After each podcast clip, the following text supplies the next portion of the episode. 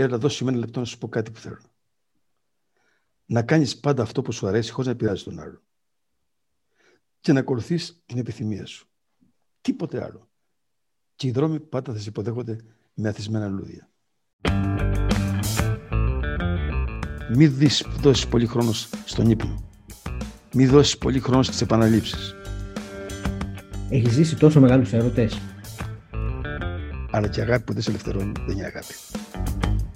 Κάποιος έχει πει, δεν λέω ποιος, ότι τα πουλιά δεν ξέρουν από κρεμούς. Μπήκε ο ε, Φουριόζος. Έτσι δεν είναι. Έχεις βάλει. Πώς, βγήκε, πώς το όνομά σου; μια φορά είχα, έφαγα μια ήττα. Έφαγα μια ήττα. Έκανα μια ήττα. Εσύ Λουδοβίκη χρησιμοποιείς τέτοιες εκφράσεις. Διαφέρουμε στο χιούμορ, γιατί εδώ θα γυρώσουμε πολύ με αυτά που σας έχω πει. Ελπίζω οι ακροατές να το γελάσουν περισσότερο.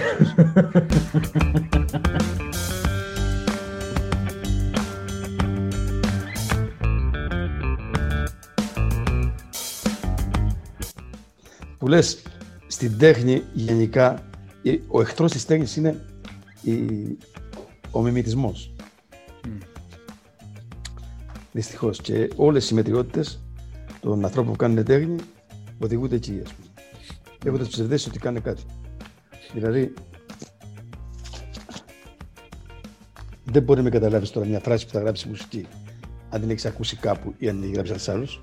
Το έχεις σίγουρα το ξέρεις. Mm. Αν από εκείνη τη στιγμή δεν πατήσεις το κουμπί να το σβήσεις αυτό, mm. να πεις δεν το βρήκα αυτό, πάω παρακάτω και ακόμα να. και τρεις νότες να είναι μαζί, δεν θα βρεις τα ίχνη τα δικά σου. Mm. Το ζητούμενο στην τέχνη είναι να βρεις. Τώρα κάνα, γράφουμε, τώρα ή κάνουμε. Γράφουμε, γιατί όχι. Όχι, θα, θα, το πάει έτσι. Πώς δεν κάνει μετά. Δηλαδή, αυτό που σας λέω τώρα απαντά στην ερώτηση πώς πρέπει να πορευτεί ένας άνθρωπος που θέλει να κάνει τέχνη. Καταρχήν, δεν θα βλέπει τον εαυτό, τον εαυτό του στον καθρέφτη και θα φαντάζεται ότι είναι κάποιος άλλος. Όταν λέει κάποιος θέλω να γίνω σαν αυτόν, αυτό δικαιολογείται μόνο στα παιδιά των 5 ετών. Αργότερα, αν θε να κάνεις πραγματική τέχνη, θα πρέπει να αρνηθείς τα πάντα, θα πρέπει να αρνηθείς την παράδοση, να δεις τι είναι αυτό που σε συγκινεί εσένα, τι είναι αυτό το οποίο επιθυμείς να σου συμβεί και εύχεσαι όταν το κάνεις τέχνη να αρέσεις στους άλλους. Ναι. Θα σου λέγανε, θα έλεγε κάποιος όμως, ε, Λουδοβίκη, ότι ε, δεν υπάρχει παρθενογένεση στην τέχνη. Όχι, δεν υπάρχει. Όλοι κάπου πατάμε. Δεν υπάρχει. Αλλά ό, όσο πιο κοντά αντιληφθείς κάτι που μοιάζει με κάτι άλλο, θα το πρέπει να το αποφύγεις. Mm. Πώς ο καθένα μας έχει ειδικό χαρακτήρα γραφικό. Πώς τον έχει. Διότι κάθε μέρα ασκούμαστε σε αυτό. Κατάλαβες; Πόσο ο καθένας έχει δικό του βηματισμό στο περπάτημα. Γιατί κάθε μέρα περπατάμε. Έτσι πρέπει να κάνεις στην τέχνη. Να κάθε μέρα να εργάζεσαι ώστε να αποκτήσεις το προσωπικό σου στίγμα. Και τότε μπορεί να κάνεις έργο μέτριο, μεσαίο, καλό, αλλά ό,τι και να κάνεις είναι δικό σου. Δικό σου με την έννοια δηλαδή ότι μετέχεις στη συνολική, στη συμπαντική δημιουργία, να το πω έτσι. Διότι να το πάμε και λίγο έτσι φιλοσοφικά. Η ανώτατη δύναμη, η ανώτατη δύναμη, άλλοι τη λένε Θεό, άλλοι τη λένε φύση, όπως τον λέει ο καθένας. Από κάποια στοιχεία ενοχών έδωσε την τέχνη στον άνθρωπο. Διότι μας έκανε να ξέρουμε ότι θα πεθάνουμε. Τη βεβαιότητα αυτή. Και λέει ρε μπαγάσες, θα σας δώσω κάτι θα το ονομάζετε τέχνη και αυτό θα σε κάνει να ονειρεύεστε την αθανασία. Η τέχνη λοιπόν είναι ένα, ένα ένα, ένα σκάφος που επιχειρεί να διαρρήξει το τείχομα της αθανασίας. Εάν αυτό μπορεί κάποιος να το κάνει ή κάποιοι πρέπει να το κάνουν. Η τέχνη είναι ένα, μια ευλογία. Είναι ο συνδημιουργός. Είναι αυτός που προσπαθεί να μιμηθεί εισαγωγικά το μεγάλο δημιουργό. Διότι χθες πήγα σε ένα περιβόλι που εδώ πάνω και βλέπω αυτές τις, πώς λέμε εμεί, καλογιανού, τις λέμε εμείς, πώς λένε αλλού, τι καλογιανού, νυφίτσε. Και γινόταν ένας. Είχαν πάει στη μεριά του ήλιου και γινόταν μια μάχη ερωτική. Δύο είχαν ζευγαρώσει, η τρίτη ζήλευε, μπήκε να τις χωρίσει, τη διώξανε, συνεχίσανε, πήραν τα, τον τοίχο απάνω του σπιτιού, σαν να μην συμβαίνει τίποτα. Και λες τώρα, εδώ τι γίνεται, ας πούμε. Αυτό το ελάχιστο πράγμα μένει απαρατήρητο. Εδώ λειτουργεί το μέλλον του κόσμου. Εδώ λειτουργεί το μέλλον. Δηλαδή, επινοεί η φύση ανα πάσα στιγμή τη δυνατότητα μέσω του έρωτος να πάει τον κόσμο παρακάτω. Για τη ζωή. Έχουμε λοιπόν μια περίπτωση εδώ του, ε, που χρεώνεται, υποχρεώνεται. Είναι μια γάτα που την ταΐζω χωρίς να μπαίνει στο σπίτι. Και ήταν έγκυος μέρες τώρα, πολλές μέρες. Την έχω χάσει τρεις μέρες τώρα. Ερχόταν και με κοίταζε στα μάτια. Την τάιζε φυσικά, κονσέρβες τα λοιπά. Τρεις μέρες τώρα λείπει, ας πούμε. Θέλει να έρθει να φάει, αλλά δεν φεύγει από τη φωλιά με τις πειράξουν τα και κάθεται, γεννάει 5-6, ξέρω, τα αγκαλιάζει, τα... λειτουργεί, γίνεται μια θεϊκή πράξη εκεί. Γιατί; Για τη συνέχεια του κόσμου, τη συνέχεια του μέλλοντος. Την αναζήτηση του μέλλοντος. Και βλέπεις λοιπόν ότι αυτή η εντολή που δίνεται από πάνω είναι απαραβίαστη. Εμείς λοιπόν δεν μπορούμε να καθόμαστε και να λέμε έγραψα ένα ποίημα ή αυτή η σύνθεση είναι δική μου με έμφαση στο μου. Πρέπει να είμαστε σοβαροί. Δεν μπορεί να πεις ποτέ ότι είσαι ποιητής. Η λέξη ποιητής είναι χαρακτηρισμός που θα σου δώσουν οι άλλοι αφού τον αξίζεις. Εγώ είχα την τύχη να γνωρίσω μεγάλα πρόσωπα των τεχνών της εποχής μας. Νίκος Γκάτσο, για παράδειγμα. Δεν είπε ποτέ εγώ είμαι ένας ποιητής, εγώ σαν ποιητής. Κατάλαβες; Μάνος Χατζηδάκης. Ανώτατος. Εγώ λέει το κέφι μου κάνω πάντα, δεν ξέρω τι κάνω. Αυτό ξέρω να κάνω κάτι άλλο.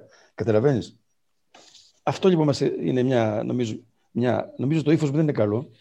Το, το είπα λίγο επιθετικά όλο αυτό. Αλλά νομίζω ότι έχω δείξει τα πράγματα. Όχι, Λουδογιάννη.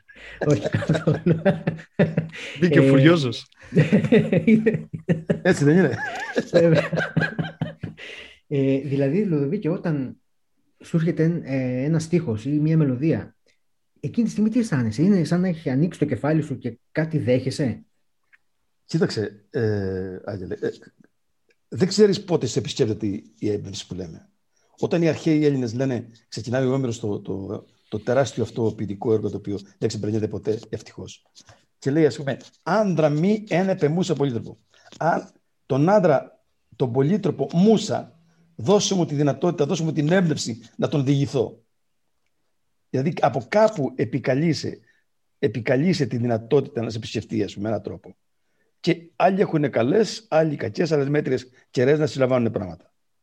Μπορεί να ακούσει ένα πουλί στον δρόμο τώρα. Αυτή την εποχή τα πουλιά διηγούνται το μέλλον, το μέλλον, την αγάπη, τον έρωτα, α πούμε. Αν στήσει αυτή και πάρει αυτή τη μελλοντική γραμμή ενό πουλιού, ένα, το ξεχωρίσει έτσι. Και κάτσει κάτω και προσέξει λίγο-λίγο, μπορεί να βρει διαδρομή από εκεί να πα κάπου. Δηλαδή η έμπνευση δεν είναι μόνο πάυση σου το κεφάλι την είπε. Όχι. Θέλει, να, θέλει και την τέχνη του μυαλού. Να προσεγγίσει τα πράγματα. Έχω το ξαναπεί αυτό που θα σας πω τώρα. Αν θες να γράψεις ένα τραγούδι το οποίο θα μιλεί για μια, μια ευνίδια συνάντηση. Κατεβαίνεις στην Αθήνα, κατεβαίνεις στο σπίτι, στη μάνα, στο Κεφαλονιά και δεν σε περιμένει. Ανοίγεις την πόρτα, χτυπάει και σε βλέπει. Αυτή τι θα κάνει; Θα νιώσει μια χαρά και μια έκπληξη. Αυτά τα δύο στοιχεία την κάνουν να, να μιλήσει με μια χρωματική ε, μουσικότητα, ας πούμε. Τα πει, Άγγελε, παιδί μου, γιατί δεν μου το είπες, να έχω μαγειρέα, θα σου πει διάφορα τέτοια. Αυτά όλα είναι μουσική η οποία μουσική υπηρετεί ακριβώς αυτό που λέμε. Τη συνάντηση, την απρόβλητη συνάντηση. Αν λοιπόν θες να γράψεις ένα τραγούδι τέτοιο, θα πάρεις αυτή την, την, την εκφορά του λόγου αυτού που εκπλήσεται, που συνημάζει στην περίπτωση αυτή, το βάζεις κάτω, το ακούς, τη μελλοντική γραμμή, όχι αυτά που λέει, το παίρνεις αυτό, το βάζεις στο, στο μουσικό όργανο και ελπίζεις να πετύχεις αυτό το στοιχείο. Διότι η κάθε λέξη, η κάθε έννοια, το κάθε συνέστημα περιέχει τη μουσική του μέσα η, δυνατότητα, η, η, η ευχή μας είναι και η παράκληση να πούμε τη μουσική του. Δεν παίρνεις παραγγελία να πεις να κάτσω να γράψω 10 τραγούδια. Αυτό ακούγεται βλακώδες, ας πούμε. Έτσι. Γίνεται όμως θα περιμένεις. Συμβαίνει. Γίνεται, βέβαια. Βεβαίως. Και δεν θα, δεν θα περιμένει. ή δεν θα πεις θα περιμένω να εμπνεύσω. Ούτε αυτό.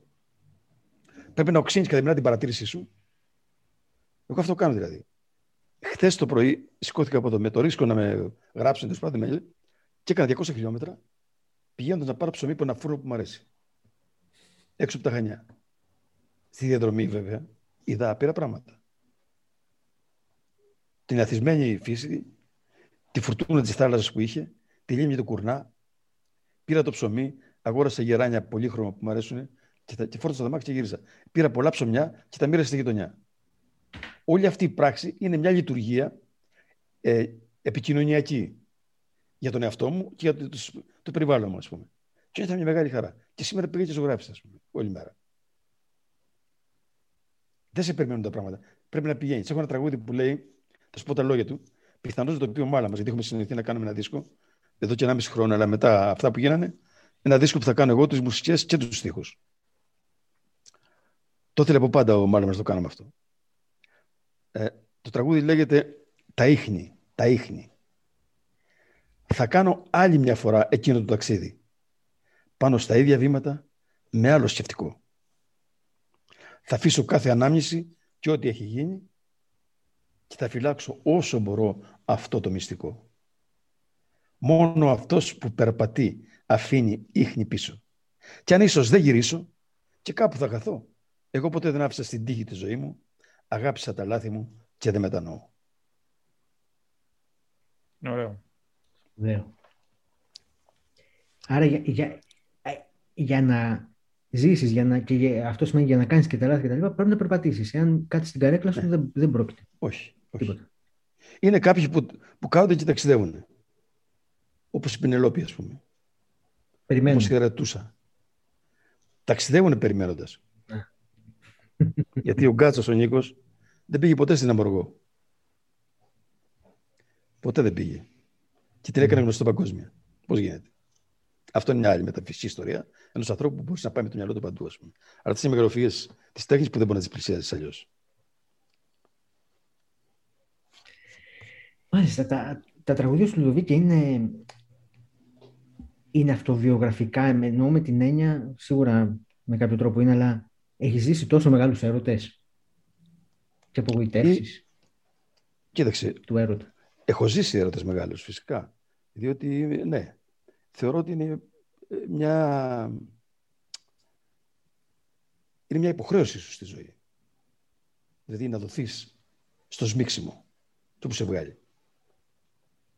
Αλλά πέρα ο τραγουδοποιός δεν γράφει μόνο αυτά που του συμβαίνουν, γράφει και αυτά που θα ήθελε να του συμβούν.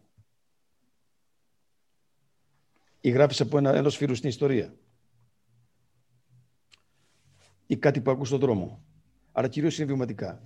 Ως έναν βαθμό πειράζομαι την πραγματικότητα. Βάζουμε κάτι παραπάνω να την κάνουμε πιο ελκυστική, όπως στο χιούμορ, ας πούμε.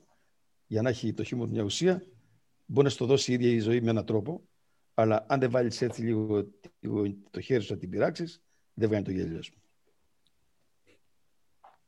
Η, η φίλη μου, που είναι πάνω στην Κατερίνη, της είπα που θα έρθω την εκπομπή και μου λέει: Κάνεις τα παιδιά χιούμορ. Πες τους αυτές τις ιστορίες με το, με το, με το χρόνο. Είναι τρει-τέσσερι. Θα τις κάνω τώρα εγώ αμέσως. Κανονίστε να γελάτε. Θα βάλω και το ψεύτικο μετά το γέλιο, αυτό που είναι Ναι, Αμερικάνοι. βάλτε το, βάλτε αυτό. Ναι, ναι, ναι. Βάλτε. λοιπόν, ήταν μια γυναίκα στο χωριό, η οποία δεν ήξερε γράμματα, ούτε αριθμούς φυσικά. Παλιά τώρα. Πάει στον μπακάλικο, το, το, στον Παμινόντα. Παμινόντα είναι ο μπακάλης. Και του λέει η Παμινόντα, σήμερα πουλήσαμε τις μυζήτρες και έχουμε κάποια χρήματα, πήραμε κάποια, μόνο κάνε μου το λογαριασμό να σε πληρώσω. Και του δίνει το τευτεράκι που γράφανε τότε τα, τα χρέη. Αυτός πιάνει το τευτεράκι και της λέει: Έλα από μέσα να βλέπεις. Τι να βλέπει τώρα αυτή, δεν ήξερε. Αλλά ε, πήγε. Πήγε από μέσα και κοίταζε, καθόταν έτσι με τα χέρια της έτσι. Και της λέει: Έχουμε και λέμε. 2 και 2, 4 και 4, 8 και 8, 16. Γράφαμε το 6 και κρατίζουμε το 1. Ένα το κρατούμε. Και 8 είναι 27. Γράφουμε το 7, κρατίζουμε τα 2. Ε, τη λέει και λέει αυτή. Δυο το κρατούμενα. 38 γράμμα το 8 του λέει παμινώντα στάσου. Στάσου. Κρατήσει το ένα και δεν μιλώ. Κρατήσει το άλλο και δεν μιλώ. Μα εγώ θα ξεχρεώσω εδώ πέρα. και είναι και μια άλλη γυναίκα στη συναγωγή που λέει γωνιές. Γωνιές η οποία είχε μια κλωσού, κλώσσα κότα που είχε 10 πουλιά. Τα πότιζε, τα τάιζε, τα καμάρωνε. Ένα πρωί τα πετράει και είναι 11 και αρχίζει να ορίεται. Μου σκοτώσανε το καλύτερό μου πουλί. Μου σκοτώσανε το καλύτερο πουλί. Και της λέει τώρα, μα τι σου συμβαίνει από το πρωί; Θυμάσαι που είχα 10 πουλιά; Ναι. Ε, μου σκοτώσανε το καλύτερο και μείνανε 11. Και της λέει άλλη, μακάρι να γλιτώσουν κι αυτά.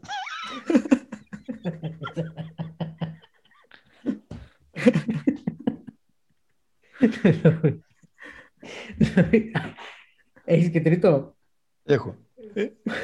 Είχα, Είχα ένα ξάδερφο, δεν ξέρω πια δυστυχώ, αλλά είχε πολύ χιούμορ. Αυτός με τα μαθηματικά, αυτός είναι φιλολογικός τύπος. Μαθηματικά ήταν ότι ήταν αντιπάθειά του, ας πούμε.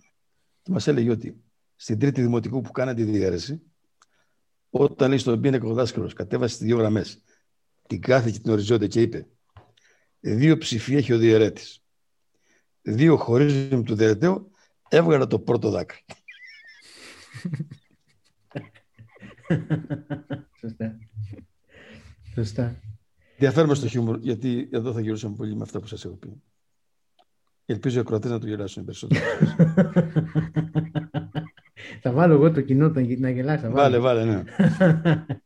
ε, να σου πω κι εγώ έτσι μια ιστορία που μπήκε. Θυμάμαι ήμουν μικρός, εκεί στο, στο δημοτικό, πολύ αρκετά μικρός, μικρό παιδάκι. Και έτσι μου άρεσε εμένα η μουσική λίγο περίεργη, η ελληνική μουσική πάντα. Και έρχεται ένα φιλικό πρόσωπο και μου πασάρει έτσι, μου κάνει την παράδοση μια κασέτα. Και μου λέει αυτός είναι ο Λουδοβίκος των Ανογείων, μου λέει. Λέω, Λουδοβίκος των Ανογείων. Τα λόγια εννο, εννοείται, δεν ήξερα καν την τανόγια. Αλλά έτσι είχε ένα ύφος, ας πούμε. Όπου λέω, το βάζω και ακούω αυτά τα τραγούδια τα, και φανταζόμουν εγώ πύργους, πριγκίπισες, δράκου. Έτσι τα φανταζόμουν τότε. Ότι, και, και ότι αυτός που τα, τα τραγουδάει δεν υπάρχει, δεν είναι πρόσωπο, είναι κάτι που ήταν, ζούσε το 1400 κάτι. Έτσι, έτσι το φαντάζεσαι μικρό. Λοιπόν, και, αλλά, αλλά όμως περνάνε κανένα δύο χρόνια και κάπου είδα μια εκπομπή στην ΕΡΤ και είχα πάθει μια απογοήτευση με το που σε είδα. Ναι. Είναι άνθρωπος, έλεγα, ζει αυτός. Είναι... Τι, να σου πω τι είπα στο καράβι εγώ. Πήγαινε τον πατέρα μου και τη μητέρα μου στο καράβι να φύγουν για το Ηράκλειο στην Αθήνα, στον Πειραιά. Και όπως κάθισε στο σαλόνι, τώρα πήγα να τους και παραγγείλω κάτι, και όπως στέκω να πάρω την παραγγελία τους, ας πούμε, Ακούω δύο γυναίκες δίπλα, μεγάλες γυναίκες. Προφανώς για την Κρήτη πήγανε Κρήτη κουπούλε. Λέει μια, ο Λουδοβίκο δεν είναι αυτός. Και λέει άλλη, Σοπα μωρέ, ο Λουδοβίκο είναι δύο μέτρα. Και τη λέω, δύο μέτρα, ένα εξήντα οχτώ. και μου λέει, εσείς είστε. Της λέω, ναι. Και μου λέει, πάντως λέει, η τηλεόραση σας αδικεί. της λέω, δεν φτιάχνει τώρα αυτό, μόνο άστο, δεν φτιάχνει. ε, Πέτρο; Ε, ε, όχι, όχι, το συνέχισε. Ναι, ναι. Ε, εκεί τώρα στο, πηγαίνεις στο καφενείο τώρα, είναι και κλειστό βέβαια, εκεί στο χωριό. Τι είναι καφενείο νομίζω έχει. Α, α, έχει, πόσα έχει. χωριό. Ναι, δεν έχω έρθει ποτέ. Πόσα καφενεία έχουμε εδώ; Κάμια τριανταριά καφενεία. Τα νόγια τριανταριά καφενεία. Τριάντα καφενεία. Τι, τι νομίζεις, τι... Δεν έχω έρθει. Είναι καφενείο. 2.000 κατοίκους έχει. Α, έχει 2.000 κατοίκους τα νόγια. Ε, αλλά πέρα και αυτό, πέρα από αυτό όμως υπάρχει, υπάρχουν τα καφενεία που είναι τα πανεπιστήμια μας εδώ, δεν είναι κάτι... Ναι. Αυτό συνεχίζει μέχρι σήμερα το... Ε, πηγαίνει ο κόσμος, ε, θα πει το αστείο του, είναι η μορφή διασκέδασης ακόμα ή έχει αλλάξει λίγο, πώς το βλέπεις; Τα νέα τα παιδιά τι κάνουν; Τα νέα τα παιδιά ε, αναβαθμίσαν το καφενείο, το κάνουν καφετέρια. Τα παιδιά τα νέα νομίζω ότι έχουν μια πιο ποιοτικό είναι πιο ποιοτικά η σκέψη, πιο ποιοτική η σκέψη, πιο καλλιεργημένα είναι. Χάνουν την απλότητα, το, το απλοϊκό, το απλό, το καθημερινό. Αυτό δεν το έχουν, νομίζω. Αλλά οποιοδήποτε θα ήταν στη σημερινή εποχή, αυτό θα έκανε. Όταν έχεις μια οθόνη κινητού και κουβεντιάζεις όλη μέρα, δεν μπορεί να σε παρατηρητής στο περιβάλλον. Κατάλαβες. Αλλά τα καφενεία ήταν πάντα ο χώρος που μπορούσες να, να με στώσεις, ας πούμε, και σαν άντρας και σαν σκέψη και σαν καθημερινότητα. Και μετράς ποιοι είναι οι φίλοι σου, μπαίνεις στο καφενείο μέσα εδώ, δεν μπορείς να μπει στο καφενείο και να με σε κεράσουν. Δεν υπάρχει αυτό. Δηλαδή, αν μπει και δεν σε κεράσουν, σημαίνει πολλά. Δεν πρέπει, να φύγεις. Το θέμα είναι πόσοι θα πούνε μπαίνοντας, κέρασε τον. Ένας, δυο, τρεις, πέντε, δέκα. Αυτό δίνει και το μέτρο του κύρους που έχεις. Διότι και εσύ προφανώς κάνεις αυτό όταν έχουν τέλει το κερνά. Κατάλαβες; Ναι. Το έχουμε ένα παιδί, το Σαμίρα από το Αφγανιστάν, ο οποίος ήρθε εδώ, νέο παιδί, ήρθε μικρός, 10-11 χρονών, 12 χρονών, κάτι τέτοιο. Τώρα είναι 25 χρονών. Και μεγάλωσε στο χωριό. Πήρε του χωριού της ε, τις, ε, αυτές συνήθειες στο καφενείο το, λέει κέρασε τον Λοδίκο, κέρασε τον Αντώνη, τον Νίκο λέει αυτός με πολύ καρδιά το κάνει φυσικά και άλλοι και το δηλαδή τον εντάχθηκε μέσα σε ένα συλλογισμό ας πούμε και έτσι είναι, σε απορροφά δηλαδή μια κουλτούρα τοπική όταν είσαι ανοιχτός. Αυτό ο Σαμίρ, με αυτό, με αυτό ναι. κάναμε κάτι πολύ εντυπωσιακό. Το ξέρω, το έγραψε τραγούδι. Το ξέρεις το τραγούδι, μπράβο. Ναι. Ένα τραγούδι το οποίο ήταν πολύ συγκινητικό και εξακολουθεί να είναι έτσι επίκαιρο. Μετά κάναμε και ένα δεύτερο τραγούδι για μια κοπέλα που προσπάθησε να κάνει την, την απόπειρα να φύγει, αλλά δεν κατάφερε σαν γυναίκα. Και εκεί η, ο αστυνόμος, ας πούμε, έκανε της μια που τη υποσχέθηκε για να της πάρει τον έρωτα, πούμε, και μετά της δεν έκανε τίποτα. Και αυτό ήταν μια, ένα δραματικό, δεν το βγάλαμε στον αέρα ακόμα αυτό. Ναι. Ε, το, αυτό, αυτό, που συμβαίνει τώρα πλέον, που, δεν, που η δισκογραφία είναι σχεδόν διαλυμένη, έτσι, και βγαίνουν τραγούδια-τραγούδια στο YouTube. Ναι. Αυτό εσύ σκέφτεσαι να το κάνεις καθόλου; Φυσικά, ναι. Αυτό θα κάνουμε. Δεν, δεν μπορεί να κάνεις κάτι άλλο τώρα. Είναι πολύ ωραίο να κάτσει με φίλους μουσικούς να ετοιμάσεις ένα τραγούδι σιγά-σιγά και ξέρεις ότι όταν φτιάξεις ένα τραγούδι, έχεις πιο πολύ το χρόνο και βάλει όλη την ενέργειά σου πάνω να κάνεις ένα δίσκο. Και ετοιμάζει σιγά-σιγά ένα τραγούδι, το βγάζει στο διαδίκτυο. Το θεωρώ πολύ σημαντικό. Ναι. Δηλαδή, στην ουσία, ο τραγουδιοποιός τι έκανε; Έφυγε ένα τραγούδι για να το ακούσει ο κόσμος. Η μέθοδος ήταν να πάει στο, στο δίσκο, να πάει στο μαγαζί, να το αγοράσει, να το παίξει. Τώρα αυτό δεν ισχύει. Πάλι τη μέρα το ακούσει, μέσα στο διαδίκτυο και τα ακούει. Μια χαρά. Βλέπω ότι φεύγεις από το δραματικό, ας πούμε, ή μάλλον από το χιούμορ στο δραματικό, πολύ με μεγάλη ευκολία. Τι σχέση έχουν αυτά, συνδέονται κατά κάποιο τρόπο; Φυσικά, θα σου πω μόνο παραδειγματικά ότι το ίδιο δάκρυ μπορεί να είναι και του, της λύπης και της χαράς. Είναι τυχαίο που οι κορυφαίες στιγμές στα δύο συστήματα αυτά είναι το δάκρυ. Στην ουσία, είτε επονείς, είτε χαίρες, έχεις το ανθισμένο συνέστημα. Τα άλλα να φοβάσαι, τις μετριότητες, τα μεσαία, που είναι μέτρια, χαμηλά, αδιάφορα και καθημερινά, ας πούμε. Δηλαδή, αν μπορείς να συγκινήσεις και να κλαις για κάτι, ακόμα και μια ταινία απλή, απλοϊκή να δεις από, τη, από, από την θαμάσια εποχή του ελληνικού σινεμά, αυτό το, που ήταν σαν σινεμά, σαν μπερντέ, ας πούμε, ε, να, να σου βγάλει ένα δάκρυ, να, να νιώσεις την ανθρωπιά. Εκεί δίνει εξετάσει, δίνει εξετάσει η ευαισθησία σου.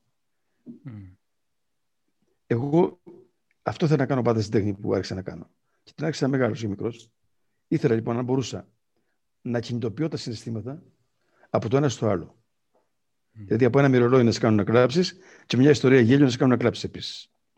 Αυτό ήταν ο άξονα μου πάντοτε. Ξέροντας ότι το τραγούδι ε, είναι μια βαθιά ιστορία και έχει μια βαθιά ευθύνη για τον άνθρωπο. Δηλαδή, ένα τραγούδι πρέπει να, να στέ, στέκεται μόνο αν στέκονται οι στίχοι μοναχοί του καταρχάς, μοναχοί τους, σε μια ιστορία. Και σας το προτείνω αυτό να το κάνετε σε ένα τραγούδι που ακούτε και παίζει, ας πούμε. Βγάλτε τη μουσική και άκουσε τους στίχους. Να μου πεις τι σου λένε αυτοί οι στίχοι. Αν σου λένε κάτι είναι. Γιατί τραγούδι χωρίς καλούς στίχους δεν θα είναι ποτέ καλό τραγούδι. Mm.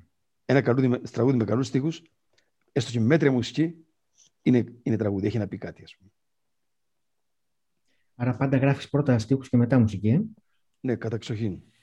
Αλλά ακολουθεί η μελωδία εύκολα, δηλαδή. Ακολουθεί από πίσω σιγά σιγά. Τη νιώθεις ότι έτσι σαν το γατάκι που πεινάει θέλει να σου ψέσει τα πόδια σου, τη νιώθεις ότι έρχεται σε δύο, δύο νότες και φτάνουν για να, για να αρχίσεις. Κάτσε να σου διαβάσω να σου πω ένα τραγούδι, ναι. ένα τραγούδι ενός τραγουδιού που το βρήκα στο, όχι στο YouTube, στη, μου το φέρει η Google πίσω. Πώς το λένε, το, YouTube, το Facebook πίσω, από πέρυσι. Να δεις ένα, για τον Απρίλιο, ας πούμε. Έρα τώρα, άνοιξε. Καλά. Θα τα αφήσουμε αυτά, ξέρεις, θα παίξει. Όχι, δεν είναι μουσική αυτό. Θα ακούσεις μόνο τους στίχους. Α, κάτσε. Κάτσε, θα τα βρούμε. Πού θα πάει, το Να το. Εντάξει. Λοιπόν, άκου. Σήκωσε η άνοιξη πανιά και από τα πρίλη τη γωνιά ο έρωτας γιορτάζει. Σε κάθε ανοιχτή καρδιά ανάβει μια μικρή φωτιά και ένα γλυκό μαράζι. Στεφάνι τριαντάφυλλα. Θα ρίξω στο ποτάμι και ύστερα με καλάμι. Θα παίξω ένα σκοπό. Χίλια ποροδοπέταλα και μάτια δυο ζαφύρια στα πέτρινα γιοφύρια μου πάνε πως θα σε βρω. Άνοιξη. Ανοίγει ε, καρδιές. Λουδοβίκο, ε, ανοιχτή καρδιά. Πρέπει, πρέπει ο άνθρωπος να έχει ανοιχτή καρδιά, έτσι; Παναγία για μου. να τα αντιληφθεί όλα αυτά. Σκέψου το, η λέξη άνοιξη βγαίνει από το ανοίγω. Είναι ίσως η πιο πετυχημένη ονομασία στην εποχή αυτή. Από το ανοίγω. Θα πει ανοίγω, υποδέχομαι. Αποδέχομαι. Προσκαλώ. Ανοίγει ένα άνθος και φτιάχνει τα πέταλα πλημμένα, καθαρά, με το άρωμά του, με το γιαγαντάκι το κίτρινο στη μέση και φωνάζει και λέει εδώ είμαι. Και περνάει μέλισσα και κατεβαίνει για αυτήν, για μια στιγμή. Ετοιμάζει όλη αυτή την ηφική υποδοχή για να πάει τη συνέχεια του κόσμου πάλι, ας πούμε. Ανοίγω, θα πει περιμένω, αποδέχομαι, εύχομαι, σε καλό. Ανοιχτή παιδιά να είστε, μην φοβάστε τίποτα. Όταν λοιπόν ε, και αν υπάρχουν κάποιοι άνθρωποι που είναι στο, στον κύκλος, τους οποίους αγαπάς πάρα πολύ, αλλά βλέπεις ότι δεν έχουν ανοιχτή καρδιά, δεν είναι, σαν τους, τυπ- δεν είναι δοτικοί, δεν είναι αυτοί που κερνάνε στο καφενείο. Πώς, Ναι. πώς το ζεις αυτό; Δεν το ζεις, το βλέπεις και κάνεις έτσι στην άκρη. Λες, εντάξει. Είναι μια Δεν άποψη προσπαθείς και δηλαδή να αυτή, το διορθώσεις. Όχι, δεν μπορείς να διορθώσεις τον άλλο. Ο άλλος είναι αυτό που είναι. Δηλαδή, ένας άνθρωπος που είχε χρήματα, αν έτσι τσιγκούνι, είναι πολύ φτωχός. Μμ. Διότι με μια απλή σκέψη καταλαβαίνεις το εξής.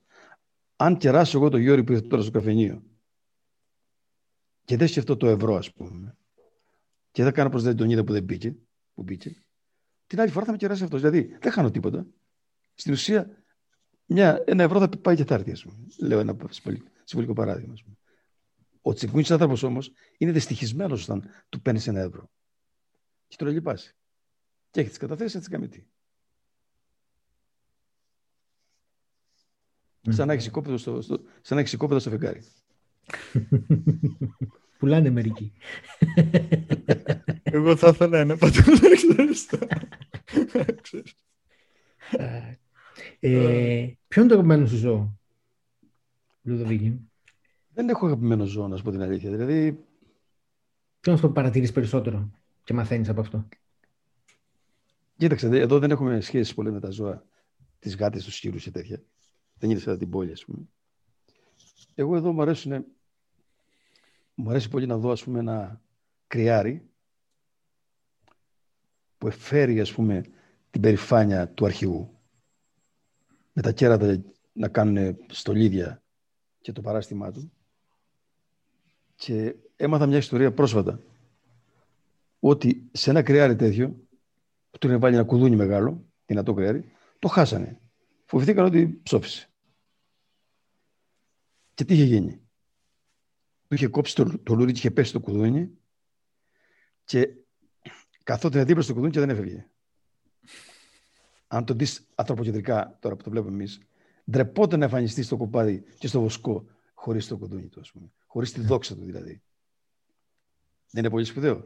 Και οι παλιοί Βοσίδου, τα μεγάλα, τέτοια, τα μεγάλα ε, τέτοια πρόβατα, και, ε, κρυάρια και τα μεγάλα ζώα αυτά, δεν τα σφάζανε ποτέ.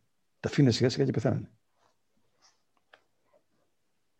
Εγώ παρακολουθώ και- και, Α, και πες. πολλά πο- ε, ε, στο, στη τηλεόραση παρακολουθώ τα, τα ντοκιμαντέρ με, με τη φύση, ας πούμε. Και εκεί σε εγωιτεύουν πολλά πράγματα. ρε παιδί μου. Μμ. Τα πουλιά έχουν μια... Έχω με τα πουλιά μια... Για την πτήση δηλαδή. Και έχω γράψει πολλά τραγούδια για την πτήση. Πως ο Ίκαρος. Ένα τραγούδι που έχω γράψει για ένα φίλο μου που είναι πολύ έτσι άφοβος τύπος.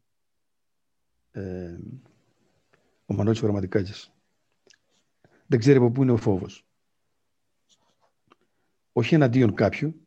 Πέφτει από τα βουνά, στις κορυφές, κατασκοτώνεται, ε, ζει. Λοιπόν, το τραγούδι λέει το εξής. Ασκήσεις κάνω στα φτερά μου. Γιατί την έχω κατά νου μια πτήση που θα μου ανεβάσει στα πιο μεγάλα του ουρανού. Και κάθε μέρα αποφασίζω και λέω αύριο μπορώ. Ύστερα πάλι το αναβάλω. Τάχα φοβούμαι τον καιρό. Μα κάθε μέρα κάνω ασκήσεις. Γιατί το ξέρω μια φορά θα δοκιμάσω και ας τα σπάσω τα γυμνασμένα μου φτερά. Και στέκω με φτερά ανοιγμένα πάνω σε ένα βαθύ γκρεμό. Βαθύ σαν το θανατηφόρο λακάκι που έχει στο λαιμό. Ωραίο. Κάποιος έχει πει, δεν λέω ποιος, ότι τα πουλιά δεν ξέρουν από γκρεμούς. Ναι. Εγώ για τον Νίκαρο, για τον Νίκαρο γράψα ένα τραγούδι.